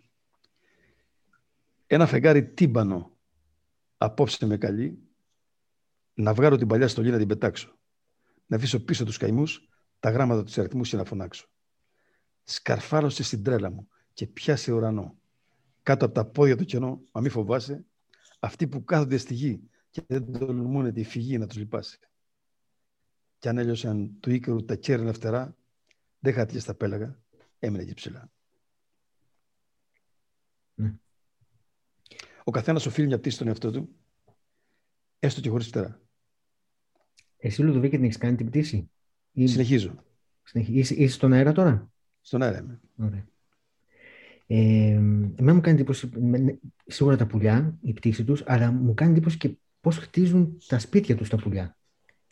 Όπου παρατήρησα μια μέρα μια φωλιά και λέω, μα είναι δυνατόν, το κάνουν σαν τους ανθρώπους. Και λέω, όχι, ο άνθρωπος μιμήθηκε. Μάλλον τα πουλιά που κάνουν λάσπη, αν έχεις ζήπωση, ναι. είναι, απίστευτο ναι. αυτό το πράγμα. Ναι. Κοίταξε, αυτή η κληρονομμένη μνήμη που έχει το κάθε πλάσμα, που όταν το την πετύχει η φύση, του τη βάζει στο, στο τσιπάκι μέσα. Του λέει αυτό κράτα το. Να το έχεις γνώση. Η κληρονομμένη γνώση είναι αυτή που τα οδηγεί, ας πούμε. Δηλαδή υπάρχει σοφία, ξέρω εγώ. Ε, Εμείς τώρα, σαν άνθρωποι δηλαδή, έχουμε τα καλά μας, έχουμε και τα δύναμα μας πολλά, περισσότερα δύναμα. Όσον αφορά το συνέστημα το ερωτικό της αγάπης, το διηγούμαστε συνεχώς με το, το θα μπροστά σε όλα τα πράγματα. Θα, θα, θα, θα, θα. Και έχεις ένα μικρό σκυλάκι και κάθεται δίπλα σου 20 χρόνια, χωρίς να πει μια λέξη, σε διδάσκει και μαθαίνεις τι είναι η αγάπη. Δεν είμαστε σε όλα καλύτεροι οι άνθρωποι. Η αγάπη, για παράδειγμα, δεν είναι η περιγραφή της. Δεν είναι η διήγησή της. Είναι αυτό που είναι. Και έχω ένα μικρό παραμύθι γύρω από το θέμα. Ελάχιστο μικρό. Ότι κάποιος θέλει να πάει να μάθει τι είναι η αγάπη τελικά, ρε παιδί. Ένας του είπε: Στην Ινδία είναι αυτή η σοφή που τα λένε αυτά. Πήγαινε εκεί πέρα ένας σε, μια, σε ένα μεγάλο ποτάμι. Ένας τέλος πάντων πήγε. Το φωνάζει λοιπόν από απέναντι από, το, από, τη, από τη μια όχθη. Αυτός ήταν απέναντι στην καλύβα. Και του λέει: Σοφέ γέροντα, ήρθα μεγάλο κόσμο, μεγάλο πέρασα, γιατί έμαθα ότι εσύ ξέρεις τι είναι η αγάπη. Μπορείς να μου πεις πού θα τη βρω; Και του λέει η αγάπη είναι απέναντι. Απέναντι. Βρήκε τρόπο, περπατούσε, πήγε απέναντι. Και τον βρήκε. Του λέει ήρθα. Εγώ σου είπα ότι η αγάπη είναι απέναντι. Πάντοτε απέναντι. Ναι, είναι σαν αυτό που λένε αν θες τζάμπα, έλα αύριο. ναι. Η αγάπη είναι απέναντι. Η αγάπη έχει σχέση καθόλου με τον ε, θάνατο, γιατί ήθελα να σε ρωτήσω για το θάνατο και τι άποψη έχεις και αν τον φοβάσαι τον θάνατο. Τη μάνα μου τη ρώτησα μια φορά και της λέω «Μάνα, φοβάσαι τον θάνατο» και μου λέει «Γιώργη, και ο Χριστός τον εφοβήθηκε που ήξερε πως θα αναστηθεί κιόλας. Δεν είναι κάτι να παλέψεις με το θάνατο, ρε παιδί μου, αλλά είναι είναι πολύ άδικο να ξέρεις ότι κάποια στιγμή θα μπεις κάτω από το δέρμα της γη για πάντα. Και δεν θα έχεις την, δεν θα έχεις την ευχαίρεια να συναντήσεις με καμιά συγκίνηση, ας πούμε. Αυτό είναι το δραματικό της ιστορίας αυτής. Γι' αυτό όταν ζεις πάνω και περπατάς πάνω στη γη, μην δώσεις πολύ χρόνο στον ύπνο. Μην δώσεις πολύ χρόνο στις επαναλήψεις. Πήγαινες στα πράγματα. Άφηνε ίχνη πίσω. Διότι μία φορά θα πράσινο από εδώ και δεν ξαναπερνάμε. Στο συμπαντικό χρόνο είμαστε μελοθάνατοι σε την επόμενη στιγμή. Αλλά η αγάπη, εγώ λέω για τον έρωτα ότι ο, ο έρωτας έχει να κάνει με το θάνατο. Ο έρωτας δεν φοβάται το θάνατο. Γι' αυτό έχουν και σχέση. Πόσοι αυτοκτονούν, πόσοι αυτό, δεν, δεν κολώνει με τίποτα, ας πούμε. Ο έρωτας. Ο έρωτας. Γιατί είναι διαφορετικό. Το έχω ξαναπεί αυτό που θα σου πω τώρα, το θεωρώ, το έχω σαν αξιωμά μου δηλαδή. Ο έρωτας είναι θεϊκή επίσκεψη. Δεν ευθύνεσαι καθόλου για τον εργομό του. Σε επιλέγει, σου δείχνει και πας. Τέλος. Ξέρει αυτός πότε θα έρθει και ξέρει πότε θα φύγει. Για την αγάπη είμαστε εμείς υπεύθυνοι. πώς θα αξιοποιήσουμε αυτό το, το συνέστημα, το, αυτό το υλικό, το ωραίο του έρωτος και να το περάσουμε στο, στο επίπεδο της αγάπης, ας πούμε. Αυτό είναι. Ο έρωτας που δεν σε σκλαβώνει δεν είναι έρωτας, λέω πειραματικά. Έρωτας που δεν σε σκλαβώνει δεν είναι έρωτας. Αλλά και αγάπη που δεν σε ελευθερώνει δεν είναι αγάπη.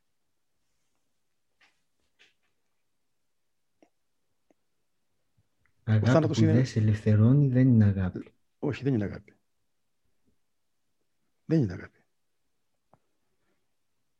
Εγώ, ας πούμε, ο καθένας έχει την εμπειρία της μάνας του.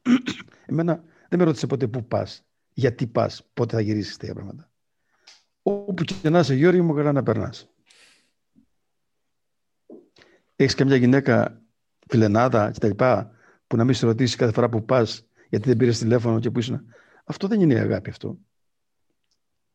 Η αγάπη είναι η ελευθερία. Δηλαδή, αγάπη χωρίς ελευθερία δεν υπάρχει. Τώρα που είπες για τη μάνα σου, την έχασες πρόσφατα, ε; Ναι, πριν από δύο χρόνια. Οι θάνατοι και τα τραγικά γεγονότα, Λουδοβίκο, σε βοηθάνε στην έμπνευσή σου, στην επίσκεψη αυτή; Ε, ναι.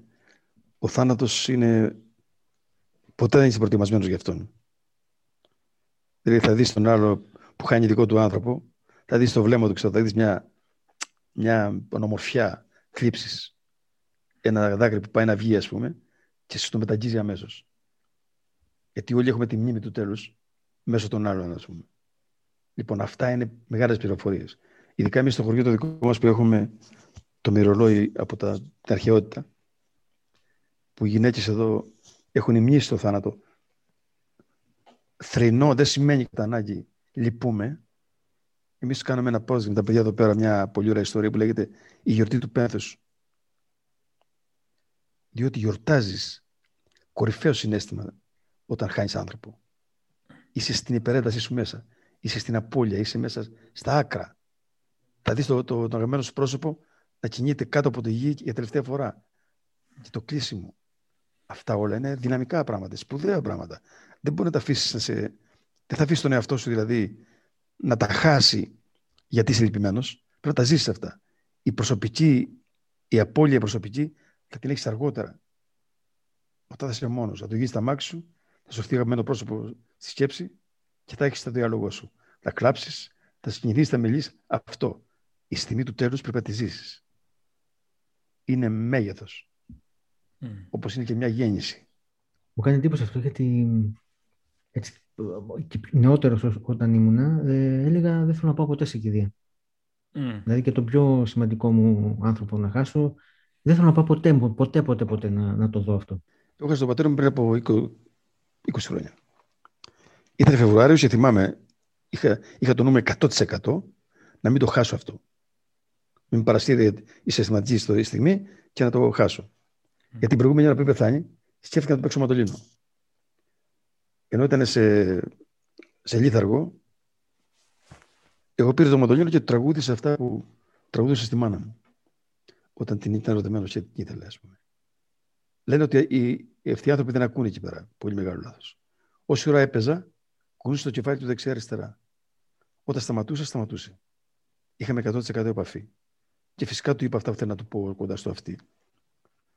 Και την άλλη μέρα λοιπόν που τον πήγαμε στο νεκροταφείο, χιόνιζε ψηλό ψηλό χιόνι. Και όπως τον πηγαίναμε, είχε κάτσει το χιόνι πάνω στο μουστάκι του εδώ σαν να το βλέπω τώρα. Και πηγαίναμε. Αυτός έλεγε, βλέποντας το χιόνι που και τώρα χιόνιζε. Θυμήθηκα τη φράση που έλεγε. Γρικό, ακούω, τη μυρωδιά του χιονιού. Ακούς μια προσέγγιση του θα χιονίσει.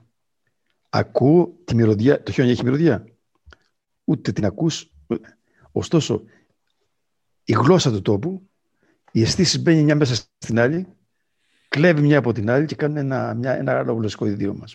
Γρικό την οδιά του χιονιού έλεγε και την άλλη μέρα χιόνιζε.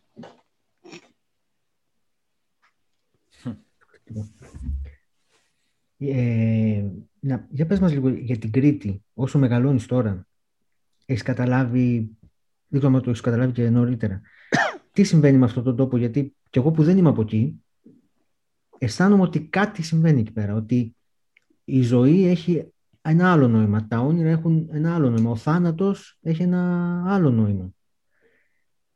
Είναι στη φαντασία μου και έτσι ένας μύθος όπου... Τι, τι δηλαδή σου κάνει, δώσε με καταλάβω τι σε εντυπωσιάζει. Τόσοι, τόσοι ποιητές που λέμε, τόσοι συγγραφείς έχουν γράψει για ζωή, για θάνατο ε, και είναι ένα κάλεσμα η, η Κρήτη ουσίας σε όλα αυτά. Ε, ε, ένα τέτοιο συνέστημα μου βγάζει εμένα. Έχω έρθει δύο-τρει φορές για δουλειά, βέβαια, αλλά πάντα με καλεί. Θέλω να, να ζήσω για να το, το βιώσω αυτό. Η Κρήτη είχε, είχε την πολυτέλεια στην τελευταία ιστορία της, δηλαδή στην τελευταία 500 χρόνια, να ζήσει την αναγέννηση. Την ευρωπαϊκή αναγέννηση. Όλη η Ελλάδα ήταν υποτελωμένη, η Κρήτη ήταν ενετικής κατοχής που ήταν ελεύθερα τα πράγματα. Έτσι βγήκε ο Ελ Γκρέκο, έτσι βγήκε ο Κορνάρος, έτσι βγήκε ο Χορτάτζης. Δηλαδή της δόθηκε αφορμή να μην κοπεί η παραγωγική της και η ποιητική της εκδοχή, ας το πούμε. Η Κρήτη δεν ξέρω πώς και γιατί, αλλά στη μέση του πελάγους, όπως λέει και ο Όμηρος, μια λουρίδα γης. Κάτι σημαίνει εκεί, ας πούμε. Το ότι είχε, είχε πάρει τις αποστάσεις της από, το, από την υπηρετική γη και έχει τη δικό της πολιτισμό να ανεβαίνει, την πήγε εκεί, ας πούμε. Και φαντάζομαι από τη στιγμή που ήταν πολυπόθητη για όλους τους κατακτητέ και περάσανε τόσο από εκεί, και κανείς δεν την κατέκτησε, αλλά τους αυμίωσε όλους. Δεν έχασε ούτε τη γλώσσα της, ούτε το χαρακτήρα της. Ποτέ. Λοιπόν, σημαίνει λοιπόν ότι έχει δυνατό DNA επιβίωσης. Εμείς τώρα το χωριό το δικό μου τα Νόγια, που είμαστε εδώ πάνω, που είναι μια Κρήτη μέσα στην Κρήτη. Πιο βαθιά. Ψηλά στα βουνά, αλλά πιο βαθιά Κρήτη. Με την έννοια των αισθημάτων, με την έννοια της τη, της λειτουργίας ας πούμε, και των νόμων που, που διέπει ας πούμε, τη σχέση της καθημερινότητας. Είναι μια πολύ μεγάλη ιστορία. Δηλαδή, από τι να σου πω τώρα. Όταν κάποιος πεθάνει, βλέπεις τις γυναίκες από κάθε γειτονιά μαζεμένες και κρατάνε τα κεριά τους και κρατάνε και ένα σαν δώρο, ας πούμε, γελούδια και πάνε σιγά σιγά σιγά σιγά και πάνε στο... και το κάνουν μια τελετουργία καταπληκτική. Αυτός που είναι, έχει χάσει τον αγαπημένο και είναι εκεί, νιώθει μια ομορφιά να έρχονται οι επισκέψει αυτές όλες. Δεν είναι ο θάνατος κάτι που, που γυρνάς στην πλάτη. Είναι στοιχείο ζωής. Και μετράς τους φίλους σου, μετράς πολλά πράγματα πάνω σε αυτό. Ένα παράδειγμα σου λέω. Τα ήθη εδώ έπρεπε να ήταν για να επιβιώσει ο χαρακτήρας ενός χωριού και να μην ευτελιστεί, ας πούμε, βασικό πράγμα ήταν το ερωτικό. Η οικογένεια στα κορίτσια πρέπει να είναι κλειστή. Ο πατέρας αποφάσιζε σε ποιον θα έδινε την κόρη του και αυτό έπαιζε ρόλο. Μιλάμε τώρα για πριν το 50, έτσι.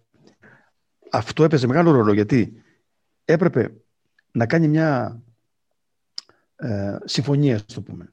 Δηλαδή, ε, με την τάδε οικογένεια, την διπλανή, έκανε μια συμμαχία, πρέπει να σου πω αλλά έπαιρνε αυτούς που θεωρούσε αντάξιου του. Και έτσι γινόταν ομάδες μέσα στην ομάδα τη μεγάλη που ήταν, είχαν δυνάμεις. Κυρίως όλοι οι βοσκοί. Η γυναίκα λοιπόν έμαθε να, να αποδέχεται αυτό το ρόλο της επιλογής των γονέων της χωρίς αντίρρηση. Αν τι γίνεται τώρα και συνέπεφτε ο έρωτας που είχε για αυτόν να είναι αυτός, εντάξει. Αλλιώς τον ακάλυπτε στη συνέχεια. Τώρα η γυναίκα δεν ήταν ένα άβολο πλάσμα. Στην ουσία πάντοτε ήταν το κεντρικό πρόσωπο του σπιτιού. Αυτή καθόριζε την οικονομία του σπιτιού και την περιφορά. Άφηνε τον άντρα να νομίζει ότι κάνει το κομμάτι. Δεν το κάνει αυτός. Όπως πάντα. Έτσι, μάνα μου. Ακόμα έτσι. Βλέπεις λοιπόν ότι οι γυναίκε αυτέ αναπτύξαν ένα πολιτισμό από μόνες του. Κάμε, ας πούμε, τα υφαντά τα πίθανα. Κάμανε σουρελιστικό έργο πάνω στα, στα πανιά. Ρώτησα μια θεία μου μια φορά την ελευθερία, ανήπαντρη και ήφαινε. Και βλέπω τώρα ότι αυτό που, που φαίνει, που υφαίνει, σε ένα σημείο έβαλε ένα μόβ χρώμα, ήταν ένα δέντρο και έβαλε ένα μόβ κορμό, από κάτι τέτοιο. Και της λέω, θεία μου, αφού δεν είναι μόβ κορμός. Ξέρεις τι μου λέει, δεν του πάει. και είχε δώσει ακριβώς την απάντηση που θα ήταν ένας ζωγράφος υπηρεσιονιστή. Κάνω αυτό που του πάει. Γι' αυτό σου λέω ότι δεν ξέρω τώρα. Εγώ σαν κρατικός δεν μπορώ να παίρνω την Κρήτη, αλλά είναι μια πατρίδα που έχει πολύ μεγάλο ενδιαφέρον. Ναι. Α και μιλάμε για τις γυναίκες, θυμάμαι σε μια συνέντευξή σου, είχες πει μια ιστορία με, με έναν έρωτά σου, ο οποίος τελικά ερωτεύτηκε κάποιο, κάποιον άλλον και εσύ την φρόντισες και φρόντισες να πάεις σε αυτόν τον έρωτα. Ναι. Αυτό ούτε εγώ το περί... Ούτε εγώ, όχι, είναι μεγάλη την πόλη. Θα πω την ουσία της. Ε, ναι. Όταν είμαστε μαζί έξι μήνες, σε... εγώ σε φόρτε έρωτα, ας πούμε, εκείνη και αυτή πάει στο Λονδίνο να, να κάνει μεταπτυχιακά. Σε 20 μέρες μέσα πήγα δύο φορές για να τη δω, φαντάζομαι να δεις. Τη δεύτερη φορά έχει αλλάξει και μου ανακοινώνει ότι έχω ξαναρωτηθεί τον παλιό μου φίλο, τον Ισπανό, τον Αλμπέρτο. Και θα φύγω, μου λέει αύριο να πάω εκεί. Θα τον εδώ. Εγώ τι να κάνω τώρα στο Λονδίνο; Και της λέω θα έρθω κι εγώ. Πού Ναι. Ήταν πολύ εγώ, πάμε στην Ισπανία. Τη στόλισα στο σταθμό του τρένου. Είχα φέρει μια ζώνη φαντή από την Κρήτη. Που τη βάζουν οι σάρτζες, οι στολές οι παλιές. Τρία μέτρα. Και τη έσωξα τη μέση και την έκανα δαχτυλίδι. Και στα μάτια μου την έκανα όπως θέλω εγώ. Και τι το πήγαινε. Δεν το έκανα από, από υπεροψία. Δεν το έκανα από, από άνεση και με άνεση. Το έκανα πονώντας, υποφέροντας. Ερωτημένο άνθρωπος, ξέρετε πει; Δεν καταλαβαίνει τίποτα. Εγώ λοιπόν ανακαλύπτω εκ των υστέρων ότι όλο αυτό γινότανε μπας και με τη συγκινήσω. Να ξαναγυρίσει. Ωστόσο το έκανα όμως. Το έκανα. Έφυγε, πήγε, τον είδε, ξαναγύρισε. Δεν έχει σημασία τώρα πια. Αυτό ήταν το σημαντικό, ήταν αυτό. Και κατάλαβα λοιπόν ότι ο καθένας έχει ένα όριο που θα τον πάει αυτό το αίσθημα το ερωτικό. Εγώ κατάλαβα σε αυτή την περίπτωση ότι είμαι έτοιμος να αποδοπατήσω τον εγωισμό μου. Και ένα παλικαράκι τώρα από τα νόγια, που σε τέτοια πράγματα δεν σηκώνομαι πολλά-πολλά, mm. να, να καταδεχτώ τον εαυτό μου, να ακολουθήσει την άλλη προτεύτη των άλλων, και εγώ να ακολουθώ από πίσω, δηλαδή ήταν υπερβολικά ευάλωτο, ας πούμε. Όμως εγώ ήξερα ότι ήταν μια δύναμη του εαυτού μου, που κατάφερα να υποταχτώ στον έρωτα όπως του άξιζε. Μου λέει, λέει ένας φίλος μου εδώ στα Νόγια, γνωστός ποιητής του της Μαντινάδας, εδώ Αριστίδη, ο Χαιρέτης, πάνω σε αυτό το θέμα μια Μαντινάδα και λέει: Παρόλο που νικήθηκα στο έρωτα την πάλι, τη δέχομαι την ήττα μου και φίλος μου είναι πάλι. Mm-hmm. Είπες επίσης ότι το κατάλαβες, το, το έμαθες εκ των υστέρων ότι το έκανες για να Mm. Πώς, το, πώς το κατάλαβες εκ των υστέρων, εννοείς ότι σκεπτόμενος μετά όταν πέρασε και... Ναι, μετά από χρόνια πολλά σκέφτομαι και λέω τι ήταν αυτό που έκανα τώρα εκεί πέρα. Mm-hmm. Ούτε το έκανα επίδειξη σε κάποιον για να δείξω κάτι ανωτερότητα κτλ. Για να, για να μου το υπο, υπαγορεύσει ο βαθύς μου εαυτός. Να, να έχω αυτή τη συμπεριφορά. Κάτι είχε στο νου του, ας πούμε. Κάτι διεκδικούσε. Και όταν γυρίσαμε στο Λονδίνο μαζί πάλι, ο άλλος δεν τη δέχτηκε όπως νόμιζε αυτή. Δεν την δέχτηκε. Τη λέει εντάξει, πήγαινε τώρα. Αυτή γύρισε πίσω, αλλοπαρμένη, ξέρω εγώ, με κομμένα τα μαλλιά, έτσι. Είχε καταστρέψει την ομορφιά της δηλαδή. Και στο Λονδίνο πλέον, από το αεροδρόμιο, λέω εγώ φεύγω για το Παρίσι τώρα, και αυτή έπεσε από τα σύννεφα. Διότι είχε χάσει τον άλλον, αλλά χάνει και μένα τώρα. Ναι. Γιατί θα πας, λέω, ναι, πάω στα σύννεφα. Και έφυγα. Την άφησα εκεί λοιπόν. Ο εγωισμός βρίσκεται πολλές φορές πίσω από όλα. Ε; Αλλά το θέμα είναι να το... Ο εγωισμός είναι το...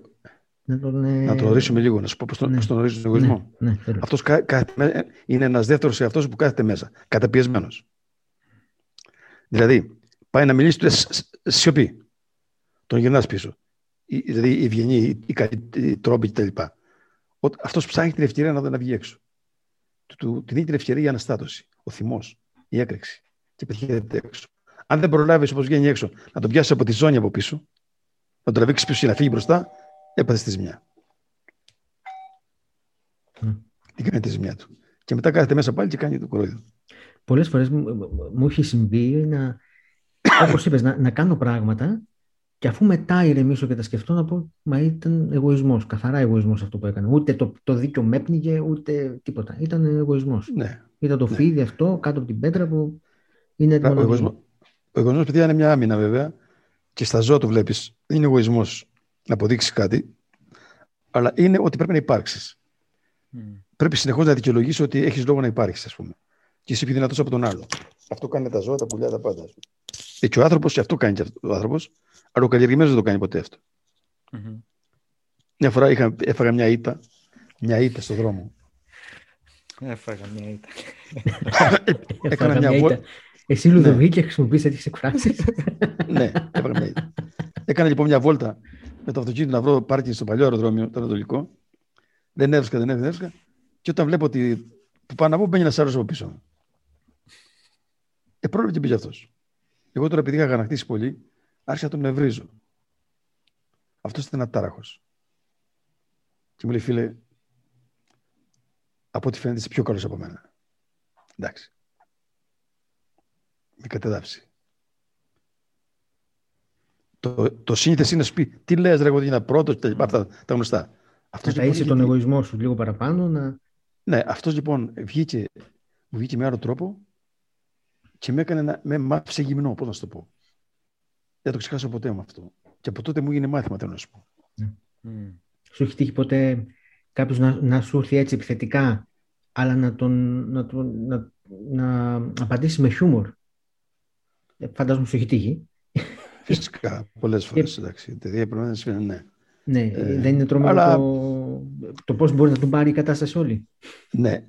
Εάν ε, ο άλλος είναι σε θέση να, να σε ακούσει, γιατί αν έχει θυμώσει για κάποιο λόγο συγκεκριμένο, δεν είναι και εύκολο. Δεν είναι και, δεν είναι και ευχάριστο να το κάνεις. Δεν είναι παιχνίδι, είναι, δεν είναι θεατρικό να το παίξεις. Καλύτερα να σου λείπει. Ναι. Εντάξει, ναι, ανάλογα στην Δέκα λο- περίσταση βέβαια. ναι. Δέκα λογιό οι παλικαριές, στις 9 να δραπετεύεις. Είναι ο κανόνας. Υπάρχει ένα όριο που δεν κάνεις πίσω. Μμ. Δηλαδή ο καθένας μας έχει ένα όριο που δεν θα κάνει πίσω. Και θα σου πω ένα παράδειγμα. Πάλι θα γυρίσω για τη μάνα γιατί είναι το πιο κοντινό πρόσωπο στον καθένα μας. Αν κα- δεις κάποιον που σπρώξεις τη μητέρα σου στον δρόμο και τη βλαστημίσει και τη σπρώξεις, τη πει, κάτω, τη πει παλιόγρια, ξέρω εγώ, την έβρα. και είσαι εκεί. Ναι. Mm. Τα ξεχνάς όλα. Αυτός δεν πρέπει να υπάρξει την επόμενη στιγμή. Για μένα. Εκεί δεν σηκώνει πράγματα. Εκεί βγαίνει το βαθύ και του λέει εδώ στη γη απάνω δεν πρέπει να υπάρχεις. Για τον καθένα υπάρχει ένα όριο που το ξεπερνάς. Αν το ξεπεράσεις είσαι εν δυνάμει ο άλλος. Μάλιστα. Πέτρο, έχεις να πεις κάτι σε αυτό; Όχι. Ε, τι να να- πω. ε, θέλω να σε ρωτήσω Πολύ κάτι. ωραία, μας τα λέει. Ναι. Έχει μπει βαθιά στο νόημα Ναι, και ναι, νομίζω ναι, ναι. ότι ε, Λουδοβίκο δεν, δεν σ' αρέσουν έτσι τα, τα κλασικά, έτσι, τα γραφικά. Θέλεις να μπεις στο, στα βαθιά αμέσως. Ε, ναι, μωρέ, τώρα, ρε, εσύ, Πέτρο, με τι να κάνουμε τώρα; Πώς ξεκίνησε τη μουσική, τι σε συγκινεί, από πού εμπνέεσαι, ε, Έχεις πώς χρόνο βαρεθεί. άρχισες, Έχεις πώς, βαρεθεί. πώς, βγήκε, πώς βγήκε το όνομά σου. Τα έχεις βαρεθεί αυτά, ε. Εμείς οι καλλιτέχνες. Εσείς καλλιτέχνες, πώς βιώνετε την καραντίνα; Και να, σου λέει, να σου λέει τώρα ο άλλος, ακούω κάτι τραγουδίστρες, κάτι παιδιά δηλαδή που τα λοιπάσαι, ας πούμε. Και λένε, εγώ σαν καλλιτέχνης και σε πιάνει μια ανατριχίλα Μμ. Με αρνητική συγκίνηση, ας πούμε. Μμ. Διότι καλλιτέχνες γνώρισα κάνα δύο. Τρεις στη ζωή μου που υπογράφω ότι είναι αυτό. Τα ονόματά τους; Μάνος Χατζηδάκης. Βαγγέλης Παπαθανασίου. Με τον οποίο είμαστε φίλοι και κάνουμε... Είμαστε φίλοι και κάνουμε παρέα. Εκεί μιλάμε καθημερινά σχεδόν. Στο Παρίσι που είναι. Τι Πες μας ε, κάτι, ας πούμε, για αυτούς τους ανθρώπους, οι οποίοι κάνανε κάτι και είπες, ναι ρε φίλε, αυτό είναι διαφορετικό από όλους τους υπόλοιπους. Θα σου πω. Ο Παθανασίου, ας πούμε, είπε μια φράση που είναι αρκετή να καταλάβεις τα πάντα. Λέει ότι η φύση μας διδάσκει το απαραίτητο και ο άνθρωπος το περιττό.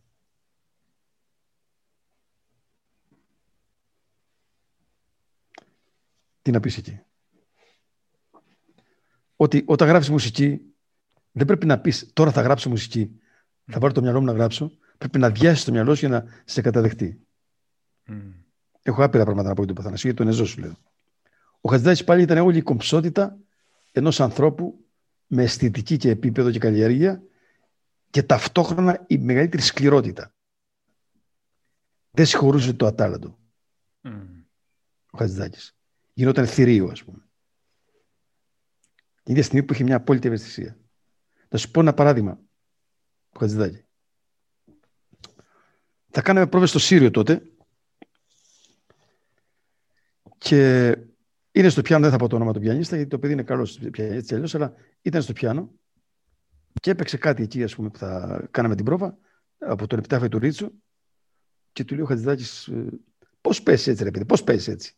Και του λέει, κύριε Μάνο είμαι κουρασμένος, κουρασμένος. Και σηκώνεται πάνω με μια φωνή που χάλασε το, το, το, σύμπαν. Και ποιος σου είπε ότι είμαι εδώ πέρα εγώ, αυτό που σου λέω τώρα τα ακούς σε καρδιές μέσα, για να εισπράξω την κούρασή σου. Και όπως την στα χέρια του, έφυγε το μπρασιλέτρα το ρολόι και πήγε στον απέναντι τείχο. Που την ίδια στιγμή αυτός ο άνθρωπος συντηρούσε και βοηθούσε ανθρώπους κρυφά. Στην πόρτα του Σύριου καθόταν μια γυναίκα και πουλούσε λουλούδια. Ποτέ δεν έκανε επίδειξη κίνησης να της δώσει χρήματα να πάρει κάτι. Έβαλε και μάθε που είναι η γυναίκα αυτή, η Κατερίνα τη λέγανε, και έβαλε το γιο του, Θεφανόπουλο του Γιώργη. Έμαθε που ήταν, τι ανάγκες είχε και την πήγαινε στο νοσοκομείο. Καταλαβαίνεις. Η ευαισθησία δεν είναι, όπως έλεγε αυτός, κάτι εύθραυστο. Μην το συγχαίρετε. Είναι η σκληρότερη δύναμη. Ευαίσθητος είσαι απέναντι στην αισθητική της μουσικής και εξαγριώνεσαι το βλέπεις το λάθος, και ευαίσθητο απέναντι στην ανάγκη του ανθρώπου. Ίδιο πράγμα είναι. Όπως λέγαμε τα δάκρυα προηγουμένως, ότι το λύπη συναντιούνται στο ένα. Ε, πώς τυχαίνει πάντα και αναφέρουμε πάρα πολύ συχνά το Χατζηδάκι εδώ στην εκπομπή μας. Είναι τρομερό. Ε, και, να, και να αναφέρω κιόλας ότι την ιδέα και την προτροπή μου είχε δώσει για, για να σου στείλω μήνυμα και να σε καλέσω, Λιδοβίκε, ο Βασίλης Ολέκας. Ε, ο Βασίλης είναι εξαιρετικός φίλος μου. Τον παίρνω τηλέφωνο και μου λέει ό,τι και να πεις, λέω ναι.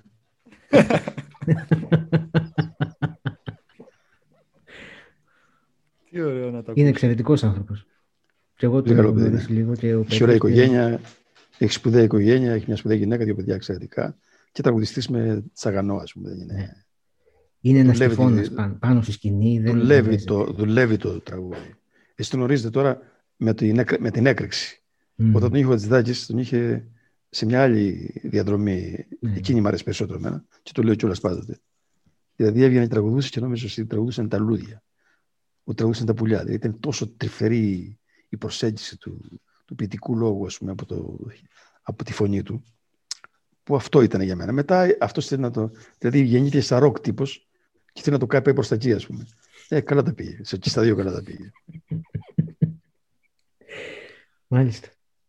Ε, το, το Ψαραντώνη το βλέπεις καθόλου; Το βλέπω φυσικά. Τι κάνει; Ε, αυτός τώρα στον κόσμο ήταν πάντα, ε, τώρα ακόμη περισσότερο. ναι δεν βρίσκει ευκαιρία να παίξει τώρα και κάθεται ας πούμε μέσα. Μαραζώνει; Ε, βέβαια. Είναι σε μια ηλικία τέτοια που πρέπει να αποδεικνύεις ότι υπάρχεις. Mm. Ε, Λουδοβίκιο, ε, με την πίστη σου η σχέση...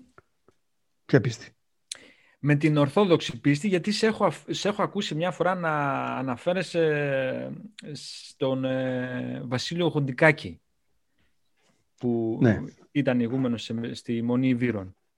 Αυτό ήταν προσωπικότητα μεγάλη της της θρησκείας γενικώς, του πνεύματος. Mm. Κοίταξε τώρα κάτι. Δεν μπορώ να, να αποκλείσω τις άλλες θρησκείες και να τις πάρω με τις πέτρες από πίσω, γιατί δεν τις ξέρω. Mm. Δεν μας βάλει ποτέ να επιλέξουμε. Mm-hmm. Γεννηθήκαμε Ορθόδοξοι Χριστιανοί. Αυτό. Δηλαδή, την ίδια στιγμή που μιλάμε, μια γυναίκα κάνει το σταυρό της εδώ πέρα και ανέβει το κερί της με βλάβια στον Άγιο Γιώργη, Κάπου στην Τουρκία το κάνει μια γυναίκα το ίδιο. Με το ακριβώς ίδιο συνέστημα, με την ίδια εκπομπή προς τα πάνω. Αν κάποια θρησκεία έχει ανακαλύψει το Θεό ακριβώς πώς είναι, θα έχει πει και τις άλλες.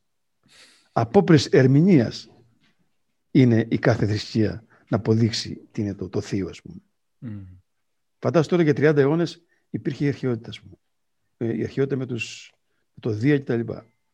Δηλαδή λέμε τώρα ότι όλη αυτή, όλο αυτό το πνεύμα που καταγράφηκε και υπόθηκε όλη αυτή η ιστορία που εκεί βυστηρίζεται όλη η ανθρωπότητα σε αυτό το ήταν, ήταν λάθος κατεύθυνση.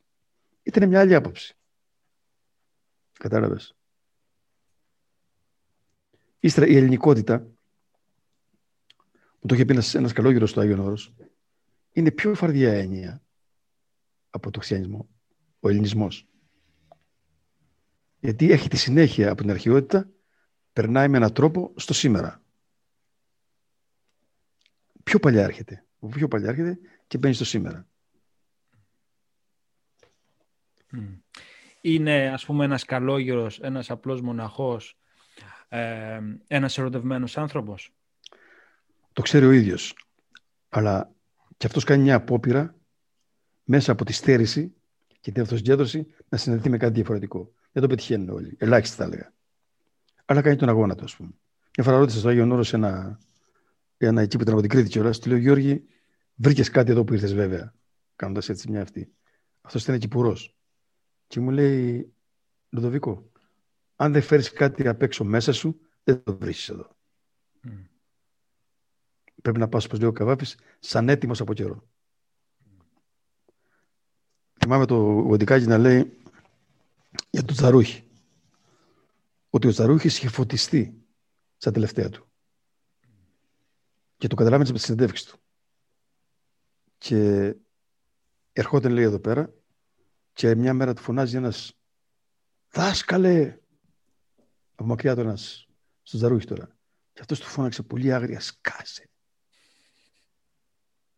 Αυτά τα πετούσε στα σκουπίδια αυτά υπήρχαν. Mm. Λοιπόν, Τότε ρώτησα το ενοικούμενο του λέω για το Χατζηδάκι. Τι νομίζετε για το Χατζηδάκι.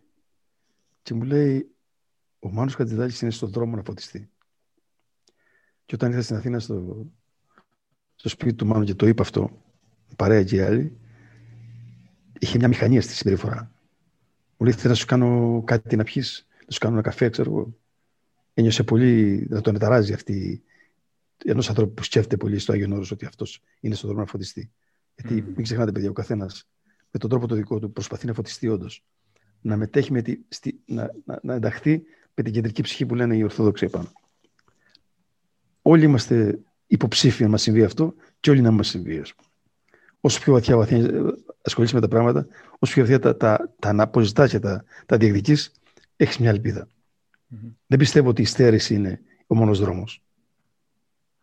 Ένας μοναχός μέσα στον κόσμο είναι πολύ πιο ισχυρός από ένα μοναχό που είναι εκτός του κόσμου. Αν είναι λίγοι αυτοί.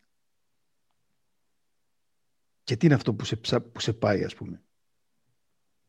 Μια φορά ρώτησε ένα καλό γύρο σε άλλο μοναστήρι. Του λέω, έτσι ξαφνικά και που με, του κάνω μια ερώτηση πολύ έτσι σκληρή. Του λέω, το έχεις μετανιώσει που γίνει καλός ή όχι; Και λες και του βάλα ρεύμα. Πετάχτηκε πάνω, έκανε μια βόλτα και γύρισε και μου λέει, αν το έχω μετανιώσει, αν το έχω μετανιώσει, αλλά Τέλος πάντων. Και έφυγε μέσα. Mm. Ένας άλλος καλόγερος του Άγιο Όρος, ο, ο οποίος ήταν πατριάκο, όπω το λέγανε, με μεγάλες σπουδές στην Ιταλία, η Ιταλική μόρφωση εκεί, ήταν, είχε, ήταν ο υπεύθυνος στη Μονή των Ιβύρων στα, στο βιβλιοπωλείο, ας πούμε, και στα προϊόντα που πουλούσε η Μονή, ας πούμε, δηλαδή κυρίως βιβλία. Αντίγραφα και τέτοια. Πήγα να το ρωτώ με ένα φίλο μου, το Μανώλη το Γραμματικάκι, που ανέφερα και πριν, και μας λέει φύγετε αύριο, δεν θέλω κανένα σήμερα. Είναι πολύ προσβλητικός. Αυτός το νιώσε πως μίλησε άσχημα. Εγώ είπα μέσα μου άμεσα στο διάλογο, είπα μέσα μου κανονικά. Που θα μου πεις τι θα κάνω. Τέλος πάντων, την άλλη μέρα πήγα για να τον φορτωθώ δηλαδή. Με το πλησιάζω, μας λέει: Παιδιά, συγγνώμη, χθες ήμουν κακά. Ελάτε μέσα, καθίζομαι. Και φορούσε κάτι γυαλιά και τα βγάζει και βάζει κάποια άλλα και λέει: Έχω τρία ζευγάρια γυαλιά. Ένα για να διαβάζω, ένα για να βλέπω και ένα για να μην βλέπω. Εννοείται ότι όλη μέρα βάζω αυτά για να μην βλέπω. Αυτός έκανε κριτική στη μονή μέσα. Τέλος πάντων, ε, ήθελα, να πάρω, ήθελα να πάρω ένα, το βιβλίο της Μονής, τότε ήταν έκανε 10.000 δραχμές, κάτι τέτοιο. Κάτι ή 5.000, κάτι, ήταν ακριβό τέλος πάντων. Και θα το πάρω και μου λέει, μην το πάρεις παιδί μου, ή πήγε να τους πεις να στο χαρίσουν αυτό το θες. Εμείς τα χρήματα δεν τα χρειαζόμαστε. Όχι, λέω, θα το πάρω. Καθώ μου το τελείω, λοιπόν, λέει το εξής. Θα πάω στη Βραζιλία να φέρω ένα μεγάλο γκρίζο παπαγάλο. Να του μάθω μια λέξη. Να το βάλω στην πόρτα να λέει ακριβά, ακριβά, ακριβά. και θα σοβάρεψε η κουβέντα και να τον χαιρετήσουμε. Μας λέει το εξής. Εγώ λέει παιδιά τώρα είμαι 83 χρονών. Από τώρα και μετά θα με ταλαιπωρεί το σώμα μου. Το μάθημά μου το έχω μάθει. Και κάθε πρωί που ξυπνώ, κάνω το σταυρό μου και σηκώνω το χέρι μου ψηλά στο Θεό. Μήπως με δει να με βγάλεις στον πίνακα να πω το μάθημά μου. Ωραίο. Νομίζω ότι τα είπαμε όλα. Σε ευχαριστούμε πάρα πολύ. Ήταν σπουδαία όλα αυτά που μας είπες και έξω από την καθημερινότητα. Γι' αυτό κιόλας σε θέλαμε να σε ακούσουμε. Άγγελε. Τώρα τι να πούμε, τα, τα ευχαριστήρια και τα λοιπά, είναι αυτά τα αυτονόητα. Όχι αυτό, αυτό. δεν μας αρέσουν τα αυτονόητα. Όχι αυτά. Ωραία. Παιδιά, ευχαριστώ και εγώ σας. Ευχαριστώ τα παιδιά από τον Γιώργη, τον Αντώνη και τον Νίκο που έχουν ένα χώρο εδώ πέρα πνευματικό στο χωριό. Καλλιεργημένοι όλοι με επίπεδο. Μια ομάδα που παράγει τον πολιτισμό και τον προδεκτείνει. Απόψε να πάρετε μια συνέντευξη μέρα να δεις τι λένε τα νέα παιδιά αυτά. Αρχαιολόγοι Μμμ. και μηχανολόγοι εδώ πέρα όλοι. Βεβαίως. Κοίτα, ε, λίγο, λίγο να πούμε για την νεολαία που λέμε τώρα. Δεν είναι πάρα πολύ άδικο να χτυπάμε την νεολαία. Εμείς δεν τη χτυπάμε γιατί είμαστε λίγο νέοι ακόμα. Ξέρεις αλλά κάτι, οι ρε, μεγαλύτεροι να, να τη Ρε, σε χτυπάνε από, από ανελαίητα. πάντα. Από πάντοτε Ναι. οι προηγούμενες γενιές λένε την άλλη γενιά άχρηστη. Όταν πρωτορήθη το τρένο, είπανε Εχάθηκε η ανθρωπότητα. Γέμισε φασαρία ο κόσμος κτλ. Και θα γίνεται πάντα. Γιατί ο μεγάλος, αν δεν έχει την καλλιέργεια, νομίζει ότι έχει πάντα το δίκιο. Λόγω της εμπειρίας. Άρα δεν είναι έτσι. Είναι και η άλλη άποψη. Εγώ, αν είχα γεννηθεί σήμερα, θα ήταν το, το παραδοσιακό πράγμα στα χέρια μου το κινητό. Έτσι δεν είναι. Έτσι είναι. Ή πώ διαφέρω εγώ. Ή αν το κινητό το είχε ο, ο Σοκράτης ή ο Χριστός, δεν το χρησιμοποιούσε. Βέβαια. Οι νέοι άνθρωποι έχουν πολύ μεγάλη πρόσβαση στη γνώση, είναι πιο σφιχτοί, πιο καλλιεργημένοι, έχουν πιο φτωχή γλώσσα δυστυχώς, αλλά για να την έχουν δεν την έχουν ανάγκη. Φαίνεται πως επικοινωνούν με, τα, έτσι, με το μυαλό. Επομένως, εγώ θα βάζω τους νέους ανθρώπους και εκπλήσω από αυτούς. Και μακάρι να μπορούσα να, να, να είμαι βοηθός σε αυτό. Να, αυτό το ακουστικό τώρα δεν το έκανε καλά. ο Κωνσταντίνος. Δεν το έχω φτιάξει καλά. Δεν το έχω φτιάξει για το αυτί σου. Γιατί Να σου πω κάτι. Έλα να τους κράξουμε λίγο τους νέου. Τώρα που το φτιάξουμε να κράξουμε. Μα είναι δυνατόν. Να σου πω, να σου πω και κάτι άλλο. Ναι. Κάτι άλλο το παρατηρούσα εγώ, μου παρατηρήσα τα πράγματα. Όταν πάνε να κάνει μια εκπομπή, πάντα προσπαθούν στις τηλεοράσεις να σου κρύψουν το καλώδιο. και του λέω, Και εγώ το τους λέω, ρε παιδιά, το, το καλώδιο ρε παιδιά. Δηλαδή, πώς διαμαγείας μιλάμε; πες, ότι, πες ότι είσαι το καλώδιο. Άσε να φανώ κι εγώ λίγο, ρε παιδάκι μου. Ναι, ναι, να είσαι Μια καλό ζωή. και να μην, και να μην, να μην έχεις πάρει τα λεπτά της δημοσιότητας. Ναι, ναι. Είναι σαν, σαν κάτι playback που παίζουν ε, την κιθάρα ηλεκτρική χωρίς κανένα καλώδιο πάνω. Κάτι playback. Είναι, μιλά, ή να μιλάς στο τηλέφωνο χωρίς να είναι Ναι. στην πρίζα. Ε, μια έτσι υποθετική ερώτηση και θα κλείσουμε. Ε, εάν υπήρχε μια μηχανή του χρόνου και πήγαινες τώρα εσύ στην ηλικία που είσαι, ε, μπορούσες να επιστρέψεις πίσω στον χρόνο και έβρισκες στο Γιώργη Πιτσιρικά. Εκεί να παίζεις τι έκανε Πιτσιρικά ο Γιώργης; Ναι. Θα τον πλησίαζες, θα του έλεγες κάτι, θα τον κοιτούσες, τι θα έκανες σε αυτή την περίπτωση; Έχεις σκεφτεί ποτέ κάτι Θα του τέτοιο έλεγα. σενάριο; Το ακούω τώρα και είναι πολύ εύκολο να σου απαντήσω, Μμ. νομίζω. Ωραία. Εγώ θα, εγώ θα του έλεγα. Έλα, δώσε μου ένα λεπτό να σου πω κάτι που θέλω. Να κάνεις πάντα αυτό που σου αρέσει χωρίς να πειράζει τον άλλο. Και να ακολουθείς την επιθυμία σου. Τίποτε άλλο. Και οι δρόμοι πάντα θα σε υποδέχονται με αθισμένα λουλούδια. Σε ευχαριστούμε πολύ. Τέλος. Να είστε καλά, παιδιά. Ευχαριστούμε Χάρηκα πολύ. Ευχαριστούμε πολύ, Γιώργο. Ευχαριστώ. Ε, μέσα από την καρδιά μου. Και από τον Πέτρο, εγώ ξέρω την καρδιά του Πέτρου. Και από τις δύο καρδιές, εντάξει. και από δύο καρδιές. Ε, να ξέρεις ότι μια μέρα θα σου στείλω μήνυμα, θα σου πω είμαι στα νόγια, κερνάς γαλακτομπούρεκο, κάτι. Εντάξει, Βεβαίως, όποτε θες. θα σου στείλω μήνυμα.